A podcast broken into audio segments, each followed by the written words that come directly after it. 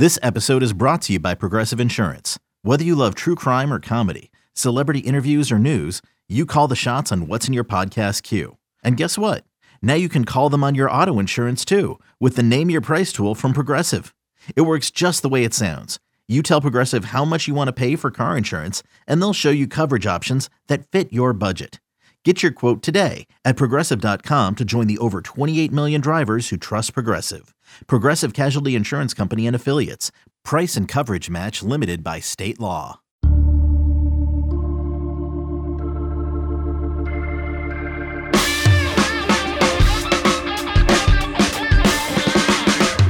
Morning. It is Thursday, December 30th. You are listening to the 24 7 Sports Football Recruiting Podcast. I'm your host, Lance Glenn. We have hit our final episode of 2021. And before we start, I speak for Blair Angulo and myself as we want to thank everyone who listens for helping to bring the 24 7 Sports Football Recruiting Podcast to new heights this past year. Our listenership has expanded immensely, and that's all thanks to all of you, our great listeners. And we have taken on so many new projects to bring you the best content that we can. To close out 2021, we wanted to take a look at a program that frankly closed out the early signing period in a big way. They currently rank fifth in the 24 7 sports team recruiting rankings, and that, of course, is Texas. Joining me to discuss the Longhorns is the recruiting editor for horns247.com, Mike Roach. Mike, how are we doing? Thanks so much for coming on and giving me some time. Oh, absolutely, Lance. Uh, I'm doing well. How are you? I'm doing well. I'm sure uh, you're enjoying, uh, and correct me if I'm wrong, but I'm sure you're enjoying the nice uh, Florida weather. Uh, unfortunately, I'm up here in New Jersey we're preparing for snow. So I, am jealous of you being able to uh, to be in Orlando for the Under Armour game. I got to tell you. Yeah, it's uh, you know Brian Dohn, who's uh, from New Jersey, is is down here with us, and he was telling me that that you guys were expected to get big weather up there, so he was glad he got out of town earlier. Yes, yes, we are expected to get some some cold, some chilly weather over the next couple days uh, into the new year, unfortunately. Um, but hey, we're, we're getting through it up here uh, in the Garden State. So I wanted to to start looking at Texas with you. It was obviously a season to forget for Longhorn fans. It was quite an eventful signing period as well for the program. You could tell me if I'm wrong, but I'm pretty sure it's safe to assume that the fan base right now is happier and the future of the program is looking brighter than say it did right after their last game against Kansas State. Yeah, absolutely. I mean, I think anytime you have a five and seven season, it's, you know, with a lot of excitement Steve Sarkisian had coming in, it, it obviously didn't pan out the way Texas fans had hoped in his first year. And uh, the only way you fix that is by kind of offering some hope for the future. And I think they've done that, you know, with this recruiting class. They've been able to, you know, currently have the, the number five class in the country, uh, despite that that type of poor year and, and really close strong down the stretch. So uh, looking ahead, I think that there are some key pieces coming into place, and um, and you know you got to be really excited with where things stand. Not only uh, you know when it comes to the recruiting class, but you know, with our overall rankings now based with the transfer portal, getting two big transfers in, in Quinn Ewers and, and Ryan Watts has Texas in the top five as well and overall. I know it happened a few days before the early signing period began on the 15th. That's Quinn Ewers' commitment to Texas.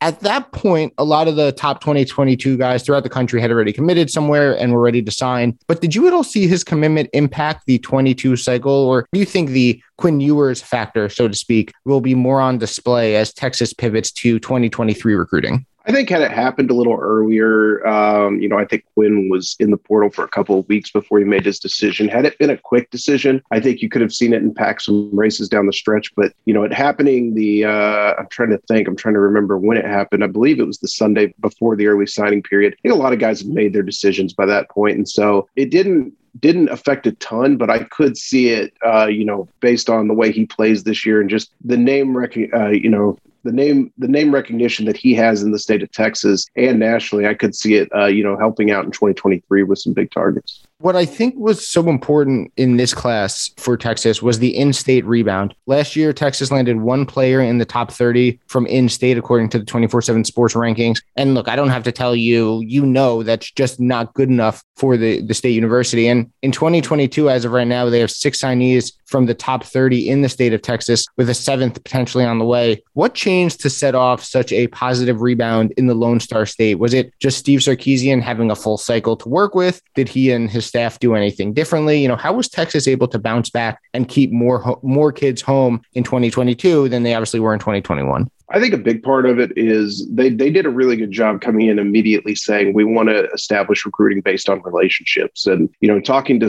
to sources at Texas, it was never we're selling the school or the program or this. It's you know the relationship has to be there first, and they really went about that and uh, you know forged those relationships with coaches and players and, and their parents, and they did a good job. And, and that showed kind of down the stretch as they were able to stay in the race for some guys they thought they had lost earlier in the year. So th- that was a big thing. And I think just the opportunities at Texas, the uh, obviously there's a big roster overhaul happening under Steve Sarkisian. And I think looking at it and seeing the potential for early playing time helped them a ton. So, Mike, a couple more from me where do Steve Sarkisian and staff go from here in the 2022 class? Look, obviously, some highly sought after in state prospects still on the board, namely Devon Campbell and Harold Perkins. The transfer portal is, I'm sure, something that the staff is monitoring as well. What positions do they target? And I guess who are they specifically targeting to potentially close out the 2022 class when the traditional signing day rolls around in February? This has been a class that has addressed the trenches for Texas. And that's a place where they've kind of under recruited in the past few years. But if you look at the strength of this group, it's on the offensive and defensive lines. Um, you know, getting guys like Kelvin Banks and Neto Umeozulu and, and Cole Hudson, Connor Robertson, Malik Agbo already in this group. And then to consider that they're still chasing guys like uh, Earnest Greene and, and Devon Campbell. They would love to add as many offensive line bodies to this mix as possible. Um, and then when you look at, at the defensive line, they signed one of the biggest defensive line groups as well. And yet they're still in the transfer portal and uh, looking around the high school ranks for possible candidates to be edge rushers and, and to play up front. I think with a move to the SEC going forward, there's been a lot of emphasis in building on the offensive and defensive lines. And that's, you know, that's uh, obviously uh, it's a foundation piece for your class for your uh, program. And so I think as we see them go down the stretch, sure they want to add Harold Perkins. They'd love to add Jacoby Matthews, the, the five star safety from Louisiana. There there are some pieces in the secondary I think they would like to fix. Uh, they probably need another receiver or two, uh, but right now they're they're focused on throwing as many bodies as they can on the front lines. And you mentioned Devon Campbell. He's obviously someone who's announcing in the new year in 2022. You have him uh, a crystal ball of eight going to Texas. Of course, this was done, you know, I think over a year ago at this point. But are, are you still confident uh, in, in, Texas's uh, chances of landing uh, the five star offensive lineman? Yeah, I think so. I think you know it's it, Texas has kind of always been the it school for Devon, and they've they've kind of run out in front of that race. And I, have had that crystal ball in for a while, and never really had a reason to change it. They've done a great job establishing the relationship with him, even over two staffs. You know, the transition from the staff that offered him to this staff never really dropped, and so I think you know with with him, obviously it's going to come down to a battle between Texas and Oklahoma. Oklahoma with with Bill Bedenbaugh is going to be tough. I mean, I know that Devon you know, he really likes Bill Bedenbaugh. He's he's really enjoyed his time up there, and he's he's grown close with Trent Williams, the former offensive lineman at Oklahoma, who's now an All Pro in the NFL. So they have those things going for them. But Texas has kind of always been the school, and I kind of equate it to the Alfred Collins recruitment a couple years ago for Texas, where they were out in front for most of it. Oklahoma made a late push, but Texas ended up winning out on uh, February signing day. So that's kind of the way I see it. Um, of course, you know anything can happen in the next month, uh, but we'll see kind of how it shakes out. Yeah, Devon Campbell scheduled to announce on February 3rd. So, Mike, last one from me, and I want to quickly touch on 2023. It's a big year upcoming for Texas on the field. They have to improve off of this year's five and seven record. They currently have one commit for next year's cycle. That's four star in state safety Jamel Johnson out of Arlington. Look, we know about Arch Manning. He's obviously the big fish, on, I'm sure, on not only Texas's board, but the boards of, frankly, a few of the nation's best programs. Who are some other names Texas fans should keep an eye on as Sark looks to build this 23 class?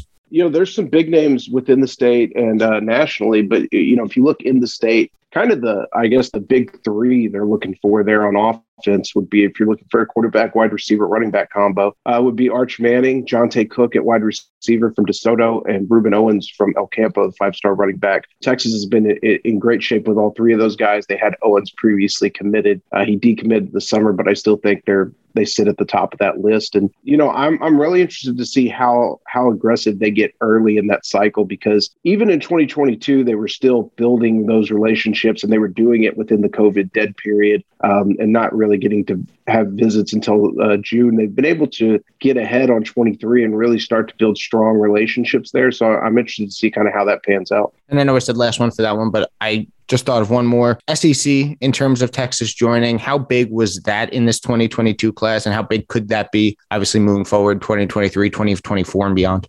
I think it, it, it, had a little bit of effect in 2022. There, those prospects are still, you know, with the entry date, Texas looking at going in 2025 right now. I certainly think something may happen sooner than that, but um, the 2022 guys were looking at 2025, like, well, I, you know, I'm pretty much going to be out of school by that point, so it's not going to play a factor. But as you get closer to that transition date, I think that it, it, does help a lot. And I, there are guys, you know, we did see it with Texas A&M when they moved to the SEC, how they were able to recruit better in the state of Texas and even nationally. So, uh, you know, Texas has always been a program that's uh, recruited well on paper. Uh, development's kind of been the key problem there. And so I think with the move to the SEC, uh, bolstering them, if they can show some success on the field, they could really take off. The Longhorns currently fifth in the 24 7 sports team recruiting rankings for 2022. You can follow him on Twitter at Mike Roach 247 the recruiting editor for horns247.com. Mike, thanks so much for giving me some time. And of course, a happy new year to you and yours, my friend. Yes, happy new year to you, uh, Lance. I appreciate it. Thanks.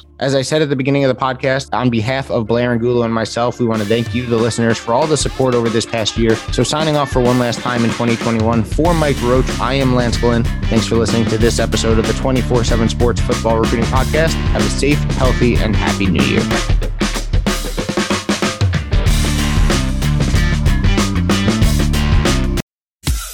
Every sport has their big, juicy controversy. Boxing has the Mike Tyson ear bite. Cycling has Lance Armstrong. Baseball has its steroid era. Curling has. Broomgate. It's a story of broken relationships, houses divided, corporate rivalry, and a performance enhancing broom. It was a year I'd like to forget. Broomgate, available now.